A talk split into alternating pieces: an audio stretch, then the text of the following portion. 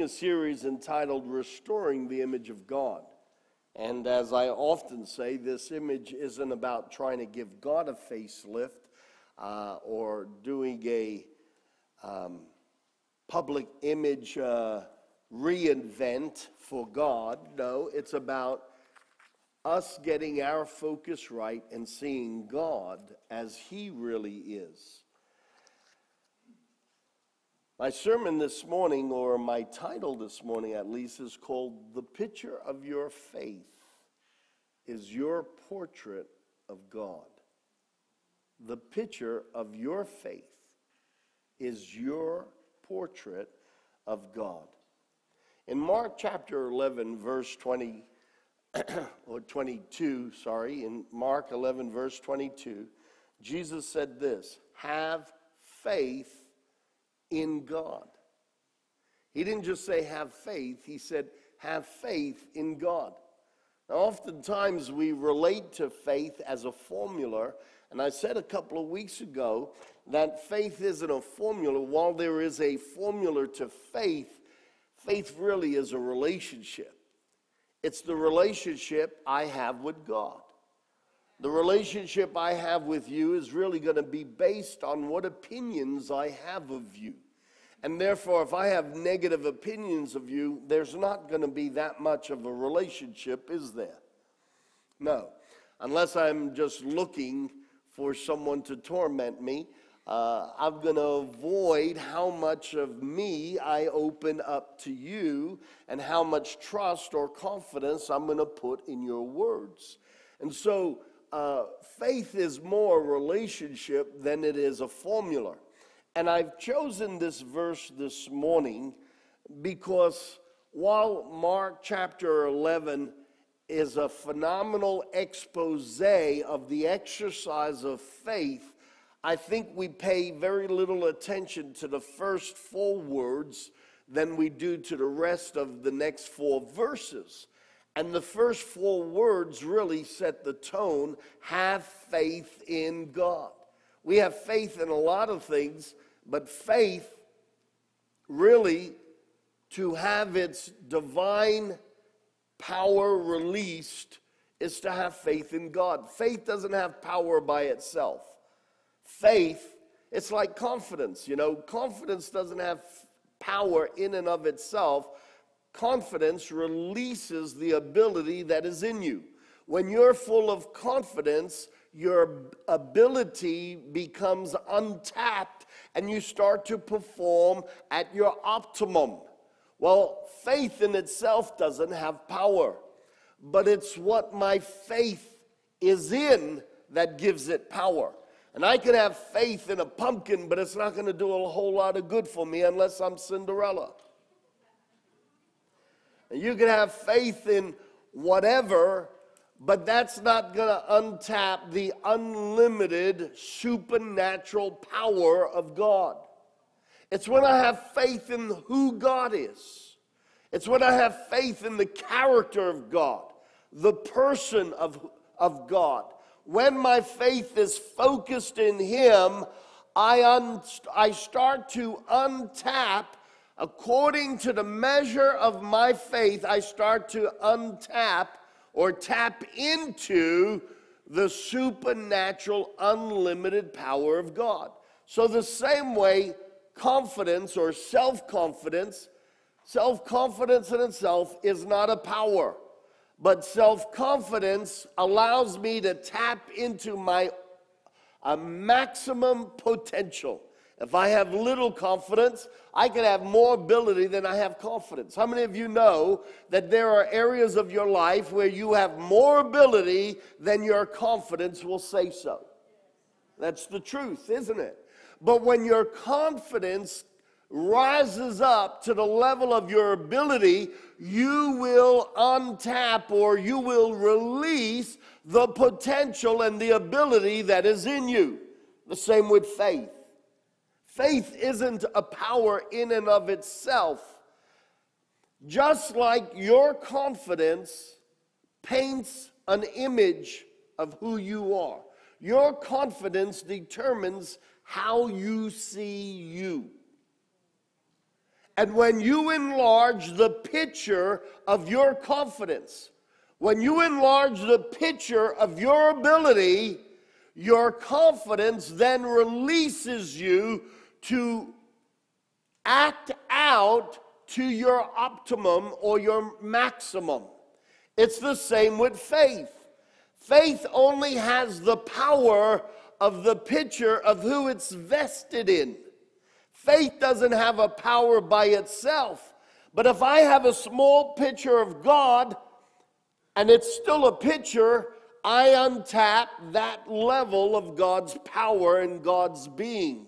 But as my picture or confidence in God grows, my faith is untapping more and more of the power of who God is. Restoring the image of God is about you and I getting into a place where we start to be healed of every negative image and every negative circumstance from our past, which somehow has a way to overlay itself on our image of God. This whole series started with the fact and the, the theological premise that we were designed in the image of God. And therefore, it was God's destiny that man would reflect who he is. That is an immutable, unchangeable fact. God ordained that man would reflect, the purpose of man was to reflect the image of God. And Satan, in his cunningness, understood that that is a destiny, that is a principle, he broke the image of man. He caused man to fall. And as we interact with one another, while you might be the person who hurts me and wounds me because of the principle, the destiny of reflecting God, somehow my interactions with fellow broken human beings overlays itself onto the image of God. The person you cho- chose to love the most, and it ended up in broken relationship. Sadly, as, as horrendous those scars and the effects of that tattered relationship are on you, it also leaves a film, whether we purposely do it or not, and usually it's unintentional. It leaves an image and a stain over the picture of who God is.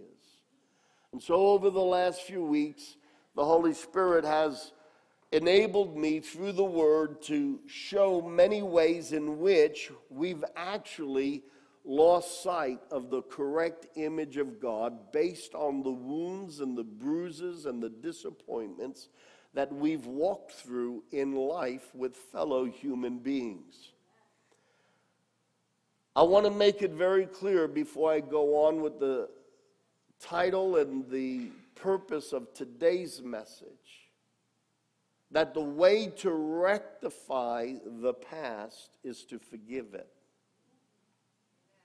The only way to rectify the past is to forgive it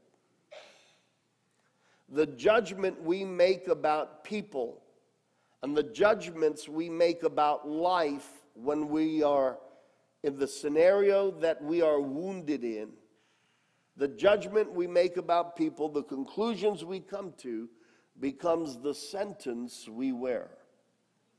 What we cannot forgive, we will face over and over again. These are great one liners and they're not written down. You know, I, I, the best preaching I do is the stuff that just comes, it's unpremeditated.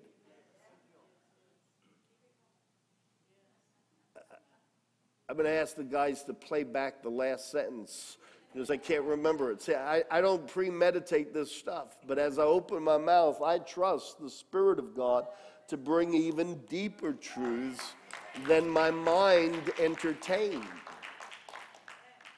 What did I say about f- forgiveness? What I can't forgive, I will face again and again. Now, you think about this. Everybody, come with me. Look at me. Listen to what I'm saying. If there has been a wound in your life that has hurt you so tragically that you cannot come to a place of releasing it and bringing forgiveness to the person, whether they ask for it or not. Remember, forgiveness is not saying you condone what they did. Forgiveness releases you. Because the, the way that forgiveness releases you is that if you don't forgive, that thing is tied to you. The bitterness of it is tied to you, and the demon behind the circumstance that made the event take place, he is also tied to you. And so, what you cannot forgive, you will face again and again and again. The judgment you make, the judgment you make when someone wounds you, the, the conclusion you come to in your mind, the bitterness you harbor in your heart becomes the sentence you wear. Now, follow me on this level, purely logical, but it is spiritual. You know, it, it, concerns me that people think God is illogical. You can't understand God. That's a load of baloney. See, I went back to food. that, that's a load of baloney. God can be understood, and there's no one who makes more sense than God. Yeah, I'm going to say it again because you haven't convinced me that you believe it. I said, nobody makes more sense than God. We live in a crazy world, but God's world isn't crazy. God's world is a world of order, divine order. Therefore, things follow sequentially, they make sense. There is logic, there is purpose, there is order in God's world. In the world controlled by the enemy, there is always confusion because there is always disorder. Where you have disorder, you inevitably will have confusion. So follow this line of thought. What you can't forgive, you will face again and again.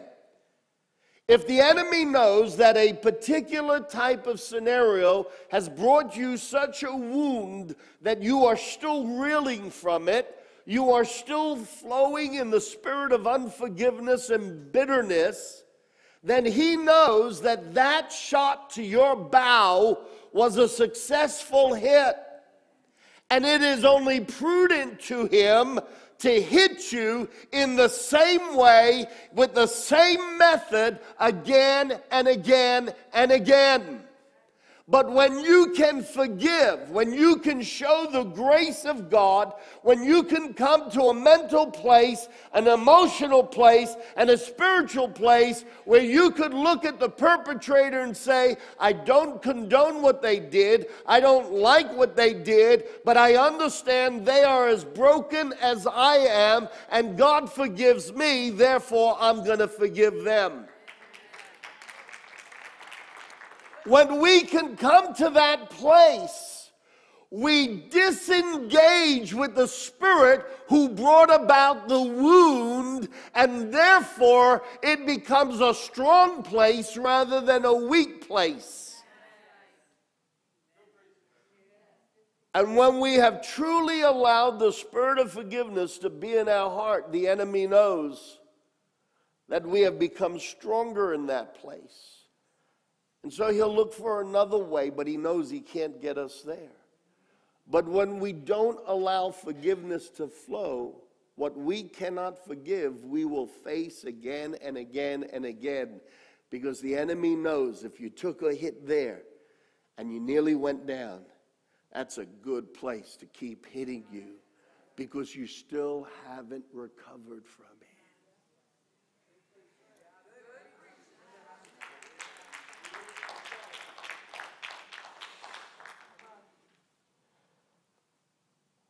Not for the sake of glorifying uh, brutal sports, but you're taught in boxing that if you injure your opponent where he has taken a severe hit, you work on that location again and again and again. In football, if you see a, a weakness in your enemy's team, your opponent's team, then you will play that weakness again and again and again because it'll always work to your advantage. And it's the same with our lives. What we cannot forgive, the enemy sees that we've not recovered from the last hit. And so he will hit that again and again and again. And so if someone has wounded you and you really don't like it and you've been reeling from it, the sooner we show the same kind of grace to those who have wounded us that God shows to us, the sooner we'll be set free from that curse. The judgment we make is the sentence we wear. Hang on a second. I got to have a praise session. This is good stuff. Thank you, Jesus. This is good stuff. It really is. This, this is what I call counseling preaching. It's the kind of preaching that puts the principles of God in a very clear way and makes a very neat package so that we can take it and counsel ourselves and get set free from the stuff that's messed us up. Amen. Absolutely. And if you ask the guy at the, the guys at the back for a copy of the notes, none of this is in there. So uh, I would recommend you listen to it again.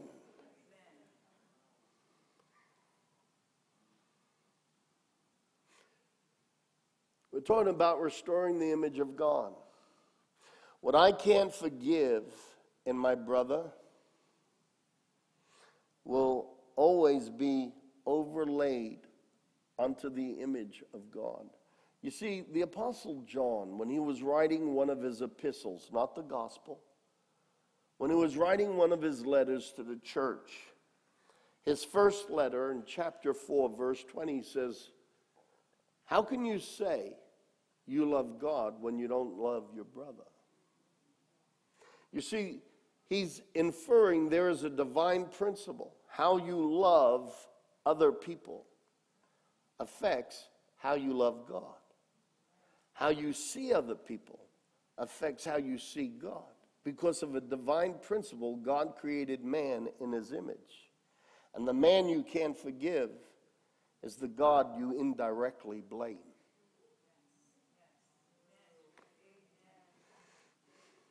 They tell me that the reason why you all are so quiet often when I'm preaching is because you're thinking about it. Well, I trust you're thinking about it. There are connections in the realm of the Spirit. And we need to recognize these connections. The, the quicker we apply ourselves to learning the principles of the spirit world, the quicker we will get back on deck and find ourselves sailing with the wind of God blowing into our sails. I want to flow with God. I want to get all the garbage out of my heart and all the garbage out of my mind so that I could flow with the blessing of God in my sails. Can I get an amen? Amen. Come on, give him some praise.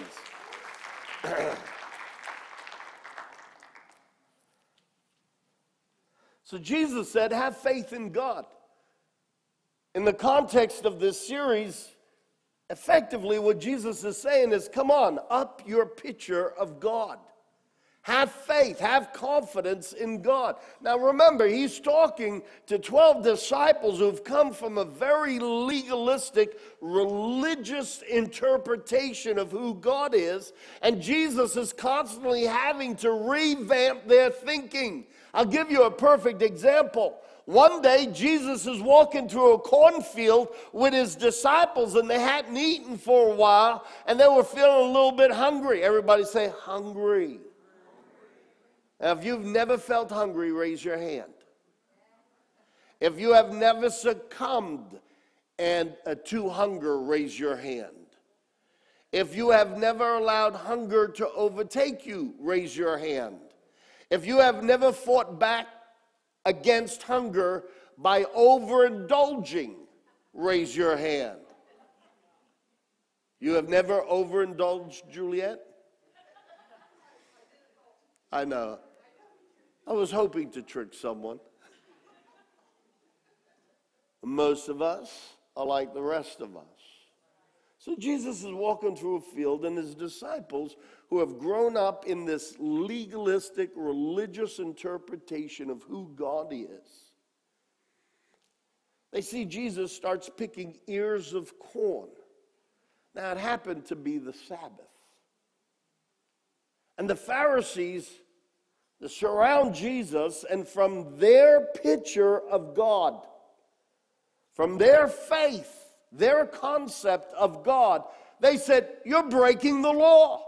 It's the Sabbath. You are exercising energy. You are laboring. You are working. You are harvesting a harvest, and you're breaking the law. And Jesus turns around and so, so simple, so pure, so childlike says, The problem is you don't understand God. You think God made rules to rule over you. But God made rules to protect man. The whole concept of the Sabbath is so that man can rest. But if you're going to drop dead from starvation on the Sabbath, the rule has mastered you and destroyed your destiny. Can you all see that? Jesus said, the Sabbath was made for man, not man for the Sabbath. The rule wasn't meant to be our master, it was meant to be our blesser. God set aside a day of rest so that we would rest and cause this body to be re energized. You see, the whole issue behind that conversation is that they had a very legalistic picture of God. They didn't understand the Spirit of God's intention because their picture of Him was completely wrong.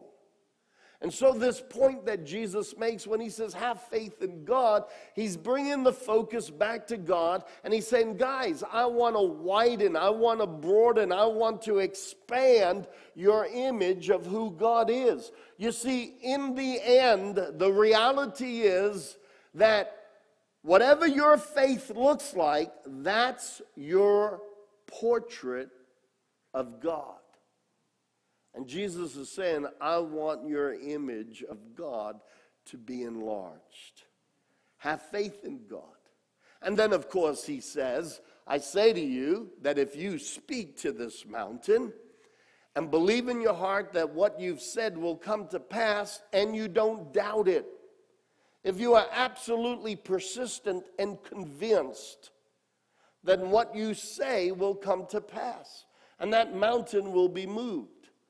Believe you have received it, and you will receive it. In other words, you have to be convinced you already got it before it shows up on your doorstep. How many of you have ever used your credit card online in Amazon? Put your hand up. Come on, everybody. If you've ever done it, raise your hand. Okay. Is there anyone here who absolutely refuses to use their credit card online on Amazon? All right, one or two, that's all right. That's fine. But for those of you that have used your credit card, you expended your money into an invisible entity, absolutely convinced before you even get it that it will end up on your doorstep. And if you really don't believe it'll end up on your doorstep, but you still used your credit card into that invisible arena and you don't believe you're going to get it, I welcome you to use your credit card towards Rob Scarallo any day of the week. You see, we exercise faith because we have a picture of a system and the system will work. We believe there are checks and balances and we will end up with the product. And so we're willing to spend the money before we've even picked it up. At least when we went to stores with brick and mortar, you can actually feel it. You could actually touch it. You could actually try it on. Today, we exercise even greater faith in a corruptible system, and we will use our credit card and we will spend the money, and we don't even know what that thing smells like. We haven't even picked it up. We haven't even touched it. We haven't even felt it. Why? Because we have confidence that if we don't like it, we can return it. And according to your picture of faith in the system, will determine how confidently you'll go forward and use it and maybe even reap the benefits of what's online or in Amazon. Jesus says to get it right, it's all about getting your picture of God the Father right.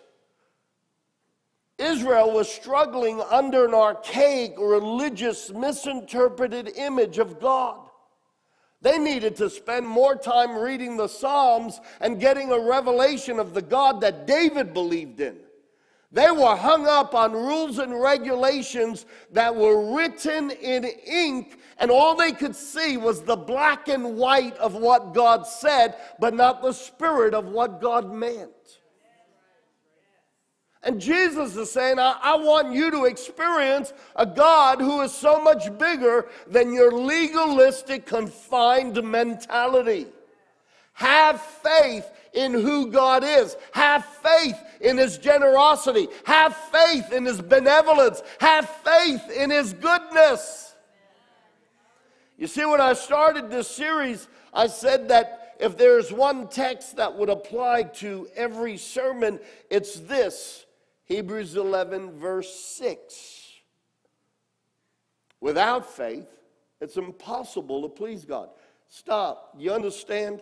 Your picture of God will please Him. And when we don't have a, a good picture of God, it'll make Him sad. It's impossible to please Him. You can't even press the happy button until you start getting a picture of God. And the more your picture of God lines up with the Word of God, the more you please Him. Without faith, it's impossible to please God because anyone who comes to Him must believe that He is and must believe that He is a rewarder of those who diligently seek Him. Now, stop. Before we say yes or no, we agree or disagree, we have to agree on this. If we're going to follow the Word of God, then we have to really believe that this is the inspired Word of God. While written by men, it was spoken to them by the Holy Spirit of God the Father. Can I get an agreement? So, God the Father says there are two things that are really important about me that you have to believe. You have to believe that I exist. And two, the next most important thing is if you're going to believe that I exist, what kind of a God do you believe me to be? I want you to believe it is equally as important that you believe I exist and you believe that I am a rewarder of those who diligently seek Him. You see, if the very thing that Satan did in the garden, he, he does every day to every human being. The whole issue of the fall that took place in the garden was an issue of let's question the character of God. Let's bring to debate is God everything he says he is? And the very fact that he used to counter the benevolence of God was, well, uh, God is actually trying to keep something from you. God is trying to, though He said He's created you in His image, He knows if you eat of that tree, you will really be like Him, and God doesn't really want you to be like Him. Isn't it interesting that Hebrews 11 6 says, number one, you have to believe God is. Number two, you got to believe what kind of a God He is. He's a God who rewards. In other words, that counters the lie that Satan said in the garden. And I'm going to tell you, in counseling, one of the most common things that I face in counseling is the underlying question in people's mind if God is good, why did he allow this, this, and this to happen? And that question is born out of a demon who pressed the button to unfold a negative scenario, and then he whispers in his ear, in your ear, and causes you to overlay this situation onto the image of God, and we start to question why did God let it happen? And God says, Why didn't you obey my word before you got to step number four?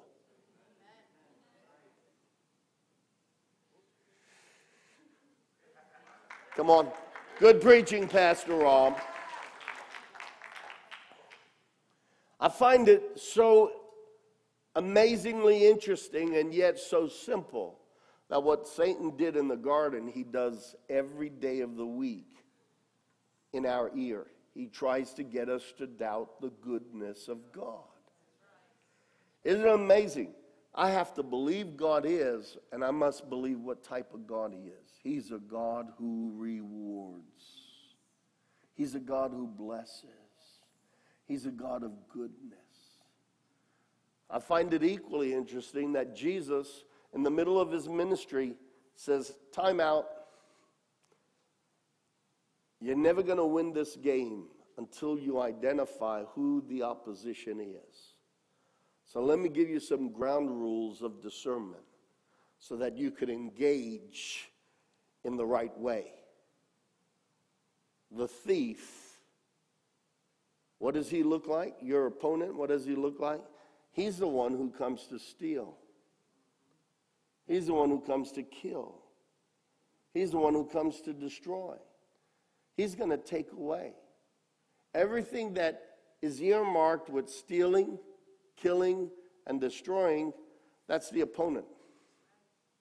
You will never engage in this game. You will never win and score a touchdown until you properly identify who the opponent is. He said, Now, equally, let me get the other side of the team clearly defined to you. I am of my Father, and I have come that you might have life and have it more abundantly. Now, I remember from my teenage years, that became a key verse because I grew up in a legalistic Christian environment and I started to get a revelation of who my Heavenly Father really was. And so I was breaking free from a lot of constricts of religiosity. And this verse was like a demarcation. God was deliberately saying, let's paint clear pictures. The opposition, everything he does will steal, kill, and destroy. That's the effect it'll have in your life. But everything that I'm an author of brings life and life more abundantly. Now, come on, if you believe that, give the Lord a cheer. Give him an amen. Say, Thank you, Jesus. Yeah, we need to settle, we need to clearly identify the uniform. When Jesus says, have faith in God, he's saying, I want to affect your image, your picture of who God is.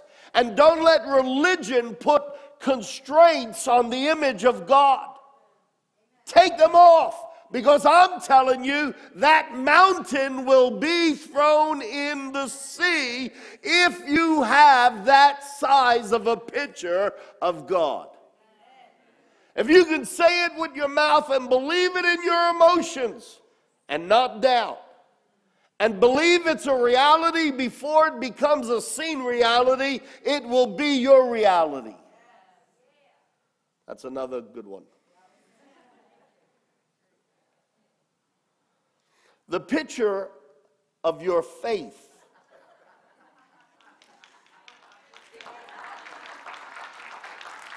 Now we're on board. What took you guys so long? you, you need to do like they do, you know, in the TV audiences and put a big applause up there. Or shout amen. I got a funny feeling we're going to see it next week.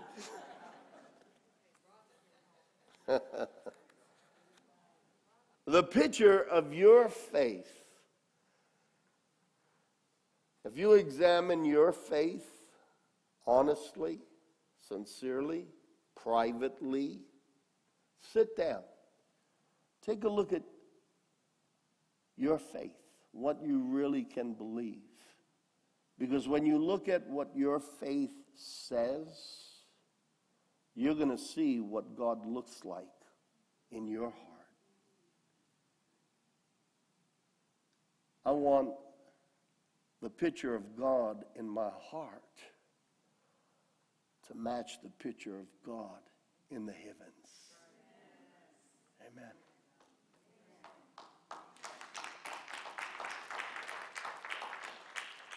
At least nine times, Jesus is quoted in the Gospels as saying, Your picture of God is what has released healing in your life. At least nine times. At least nine times, Jesus said, Your picture of God is what has released your healing or the power of God in your life. And sometimes we wonder why we're not flowing in a greater degree of God's blessing. And really, it comes back to getting the picture of God in our faith to match up with the picture of God who is in heaven. I'm enjoying this.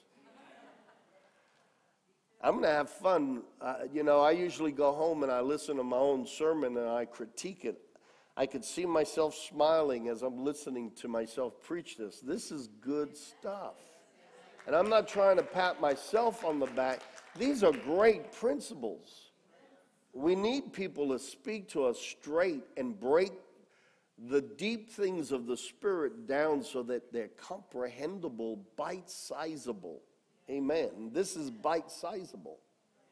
At least nine times, Jesus said, Your picture of God has healed you or released the power of God. I'll give you an example Matthew chapter 8, verse 13.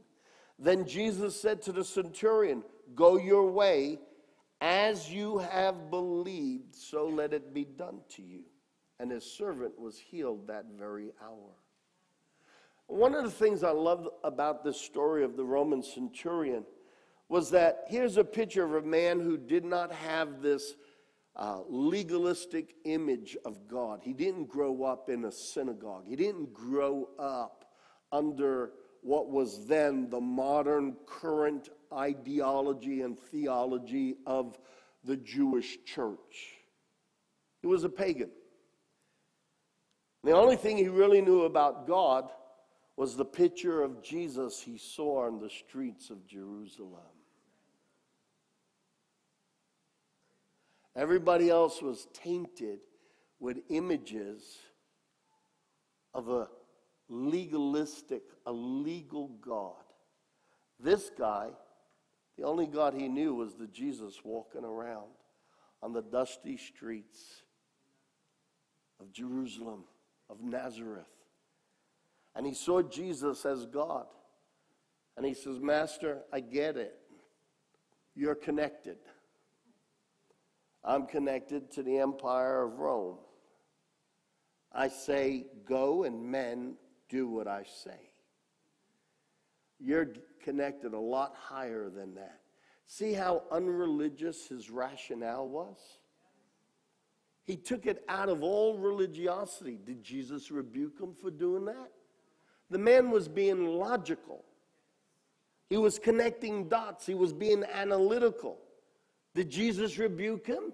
And say, oh, you got crummy faith. You just got to believe whether you feel it or not. You just got to have this mystical experience. No. This, this man, without a religious framework, put two and two together and said, I understand chain of command. I understand that. And Rome says, to me to speak an order, and I speak the order, and those around me do what I say. This man speaks from heaven. And something in the spirit world changes when he gives a command. And so he said to Jesus, Listen, I really don't deserve you coming into my house. You're greater than I am. But I have this servant, I really love this guy. and he's about to die. Just speak the word. Jesus said, The picture you have of God has released, it has untapped the power of God to work in your servant. Go according to the picture you have, your servant as well.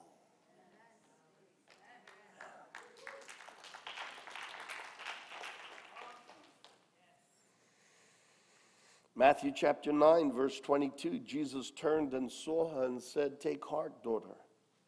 Your faith, the picture you have of God, has released your healing. And the woman was healed at that very moment.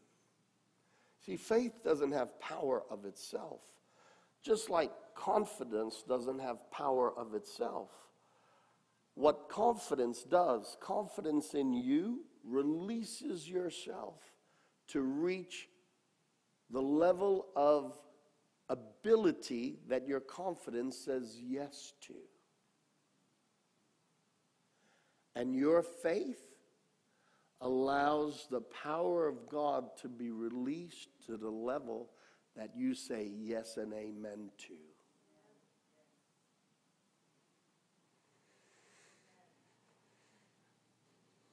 Matthew 9, verse 29, one right after the other. Then he touched their eyes, the blind men. He said, according to your faith. I love that phrase, according to your faith. I believe that people erroneously preach an extreme of the sovereignty of God. While God is sovereign and he can do anything he wants, he chose to give man free will.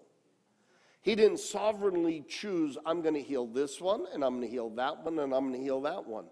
If that's true, then Jesus is lying here because each time Jesus said it's the role that you're playing and the picture you hold of God that has actually released the power of God to flow into your life. Good observation. Come on, turn to somebody and say, That was a good observation. And the reason why I touch on that is because some people are so uh, balled up in a concept of the sovereignty of God at the expense of the free will that He gave man, that nothing ever happens unless it's God's will. It is God's will for you to be healed, but you only get healed when you, and your free will, let your picture of God line up with who God is. Amen. These blind men, they're sitting on the side of the road and they're shouting. Now, their faith is seen by what they called Jesus. They didn't just say, Hey, Jesus, son of Mary and Joseph. No, their faith was in their speech. They said, Jesus, son of David. They were recognizing this is the prophetic person who was spoken of by the prophets, who would be a descendant of King David, and the prophet said that healing would be in his wings. Immediately, their words are revealing the picture that they have in their heart. This isn't just Jesus of Nazareth. This is Jesus, the prophetic figure that was prophesied about, the promise of God, the Savior of heaven. Yes, the one who has come to set the captive free. Their words spoke a picture, and the picture was of the Messiahship of Jesus Christ, the ultimate authority. And their picture was greater than the religious image that was being perpetrated by the church.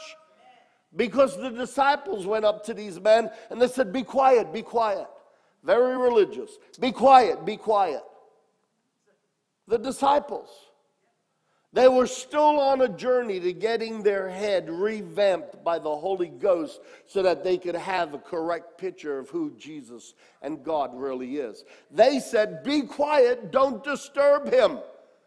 And the Bible says they shouted more, they shouted even louder.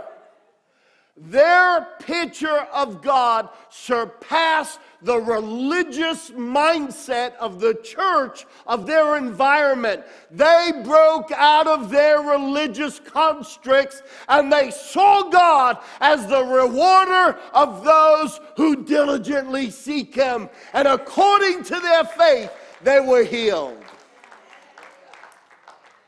Amen. Go on, Melanie. Stand up. Get excited.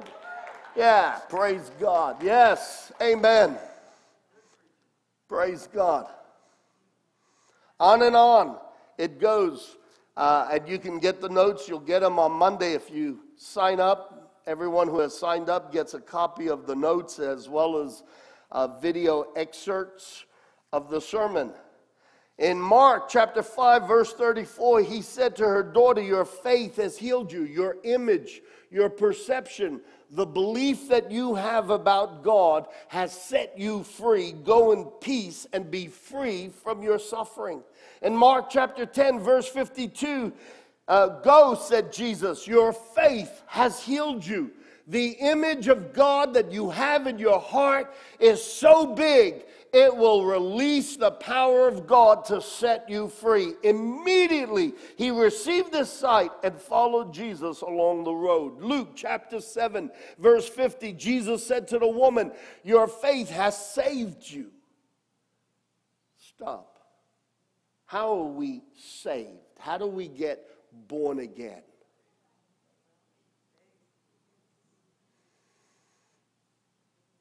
We believe that. We believe that we are saved by faith. It's not faith that saves us, it's faith in the honesty and trustworthiness of God that He sent a Savior. It is faith in the finished product of what happened on the cross. And by believing that, we're saved. Our faith releases us into the benefit of salvation. We have no trouble understanding that principle, and yet we need to apply the same principle to our deliverance, our healing, our blessing, our breakthrough, our miracle. It's by faith. Your faith has set you free. Go in peace. Luke 8 48. Then he said to her, Daughter, your faith has healed you. Go in peace. Luke 18 42. Jesus said to him, Receive your sight because you're seeing clearly in the spirit. Though you're blind physically, spiritually, your picture of God is spot on. Now let the natural be unto you as the spiritual already is. Awesome. Luke 17, 19, and he said to him, Arise and go your way. Your faith, your image of God, is what has contributed to you being made whole.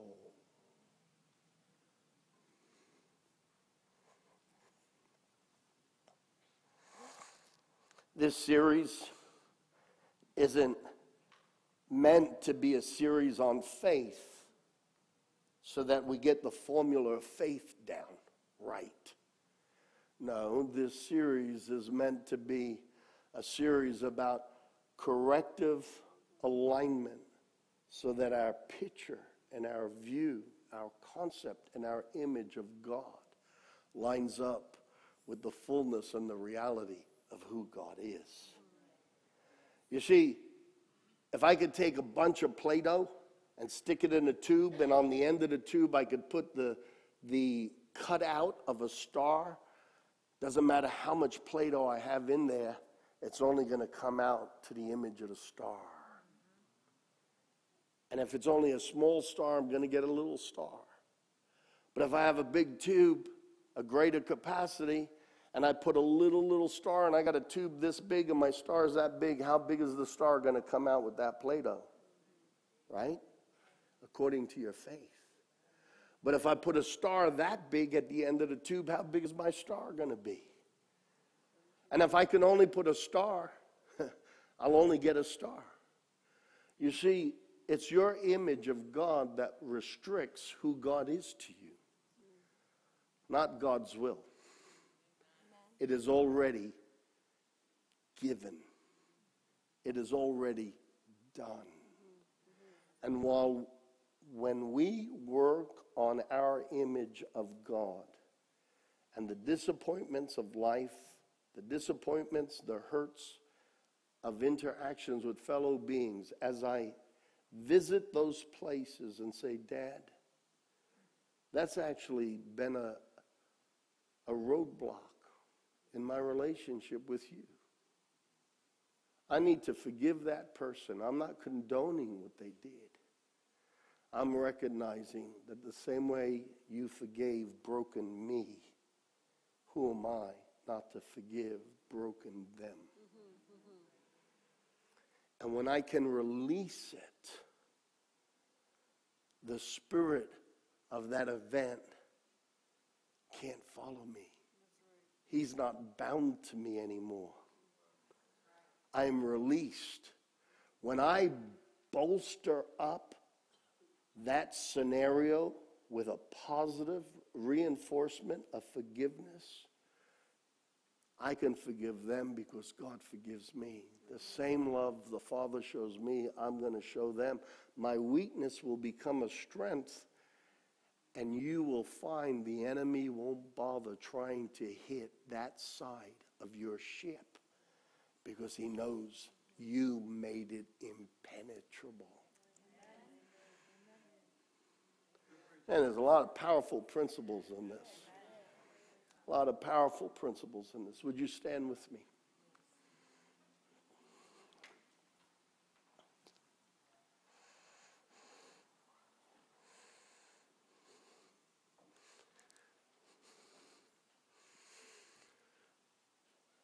The title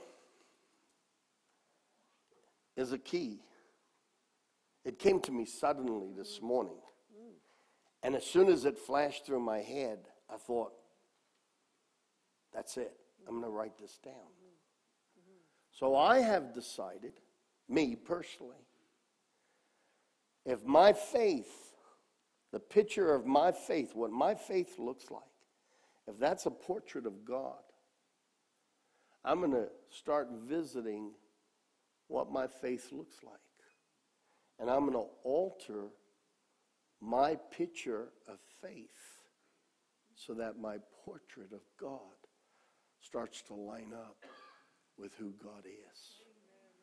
And the way I do that is by going back into my past and fixing the pictures of the moments of hurt and disappointment in my life. With the people that I was entrusted to and I should have been able to trust, dropped the ball. And that authority image got scarred. And every time I look at God as an authority figure, there's a scratch in the lens. But when I forgive that person who was supposed to love me forever, and they didn't. And I realize, they hurt me. But they're just as broken as I am. And I've hurt people. And if God can forgive me, I'm going to forgive them. Dad, it still stings, but I'm going to trust you to take the sting away. Who am I to be forgiven by you? And I still struggle with forgiving other people who are just as broken as me. Father, I forgive them. No, I'm not saying it was okay or I'm not condoning it, but I forgive them. They're broken. Satan has taken a bite out of them like he's taken a bite out of me. I forgive them, Lord. Bless them. They don't know better. They don't know what they're doing. Isn't that what you said, Jesus, on the cross? Father, forgive them. They don't know what they're doing. And Father, I visit these areas of my past. And with the same eyes of mercy you looked at me with, I look at them and I say, Father, forgive them. They're broken like I was broken and still in some ways am broken. I forgive them. I let it go. And all of a sudden, the Holy Spirit starts to polish out the scratch in the lens. And the amazing thing is, when I look up to my Father through teary eyes, the scratch isn't in the vision of Him anymore. How do we restore the image of God? By going back to the images of disappointment and doing what Jesus said and forgiving so that we're not handed over to the tormentors. How do you increase your faith in God? Deal with the things that hold you to the past and look at the pictures of God in His Word and then say yes and amen. That's how it is. That's the God I believe in. He's a rewarder. He's a rewarder. He's a rewarder. He's a rewarder. He's a rewarder those who love him. Yeah, give the Lord a As we come to conclusion this morning, I do this every Sunday and I intend to do it every Sunday. Because I never know when there are some here that they don't know Christ as their Lord and Savior. And the Spirit of God is pulling on their hearts. And if you're here today, maybe you're just from out of town and you're visiting and you just followed the crowd along to church today, or Maybe you drove past and something said you have to come here today. Whether you've been coming for weeks now. If you have never asked Jesus Christ to come in and be your Lord and Savior, if you've never asked Him to take over your life,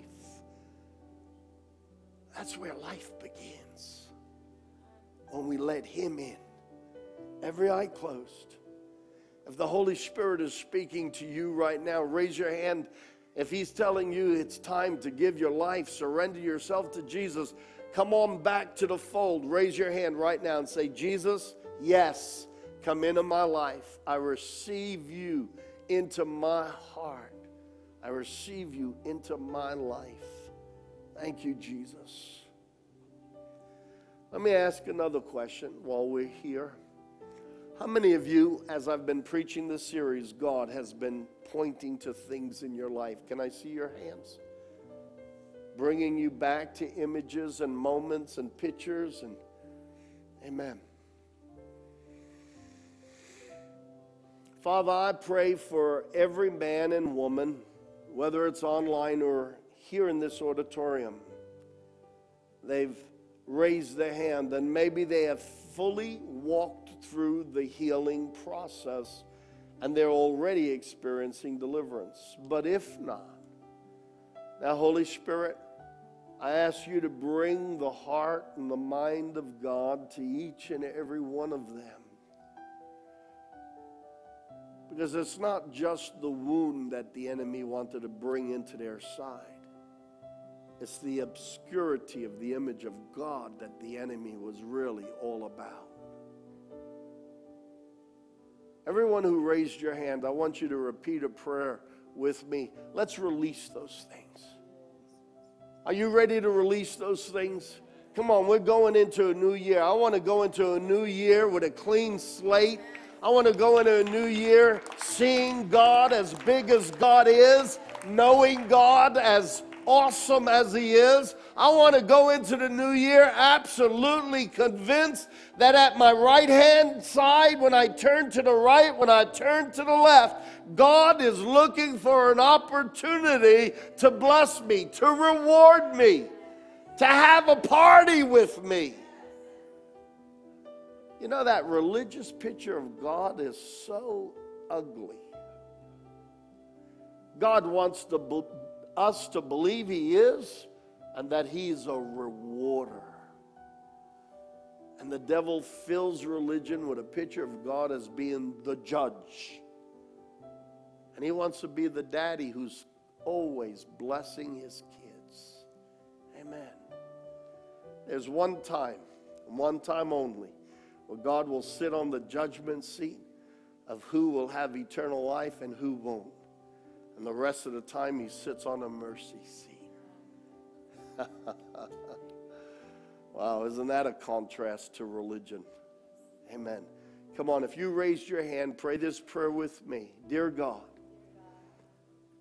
you have forgiven me of so many things.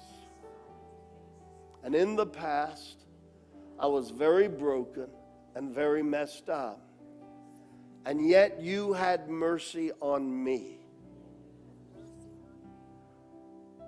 Now, Father, those things that have come back to my remembrance,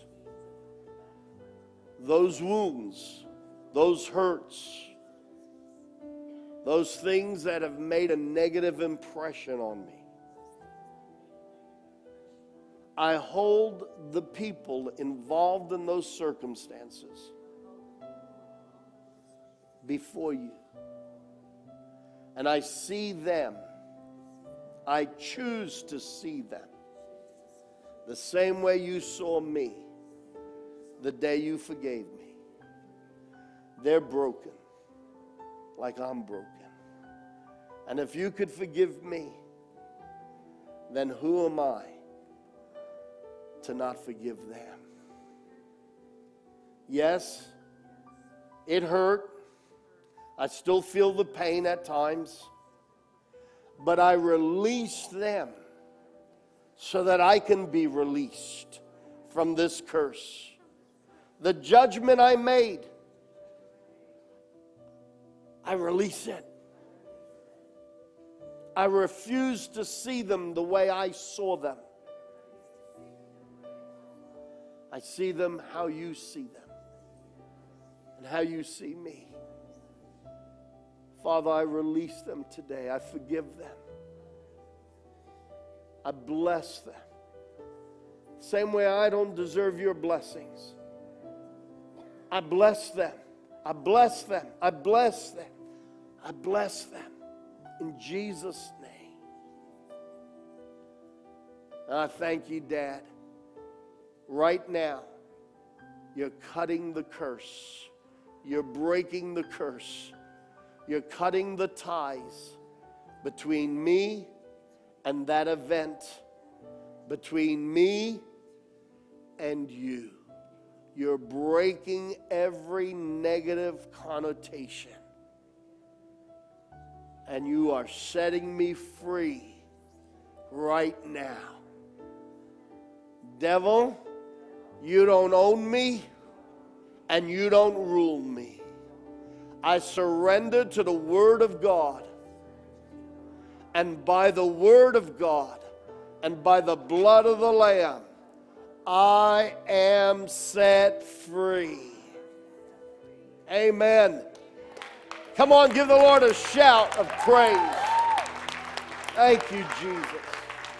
Thank you, Jesus. Thank you, Jesus. Well, next year when I see you again, next Sunday is the day right after New Year's Eve. And I know we like to party and eat and have fellowship. But I want to start the new year right here. Do everything you can to be mindful New Year's Eve. New, New Year's Eve will not affect the rest of your life, but your walk with the Lord will. Let's say in our hearts, it is good to be in the house of the Lord. And I'll see you next week. Happy New Year, church.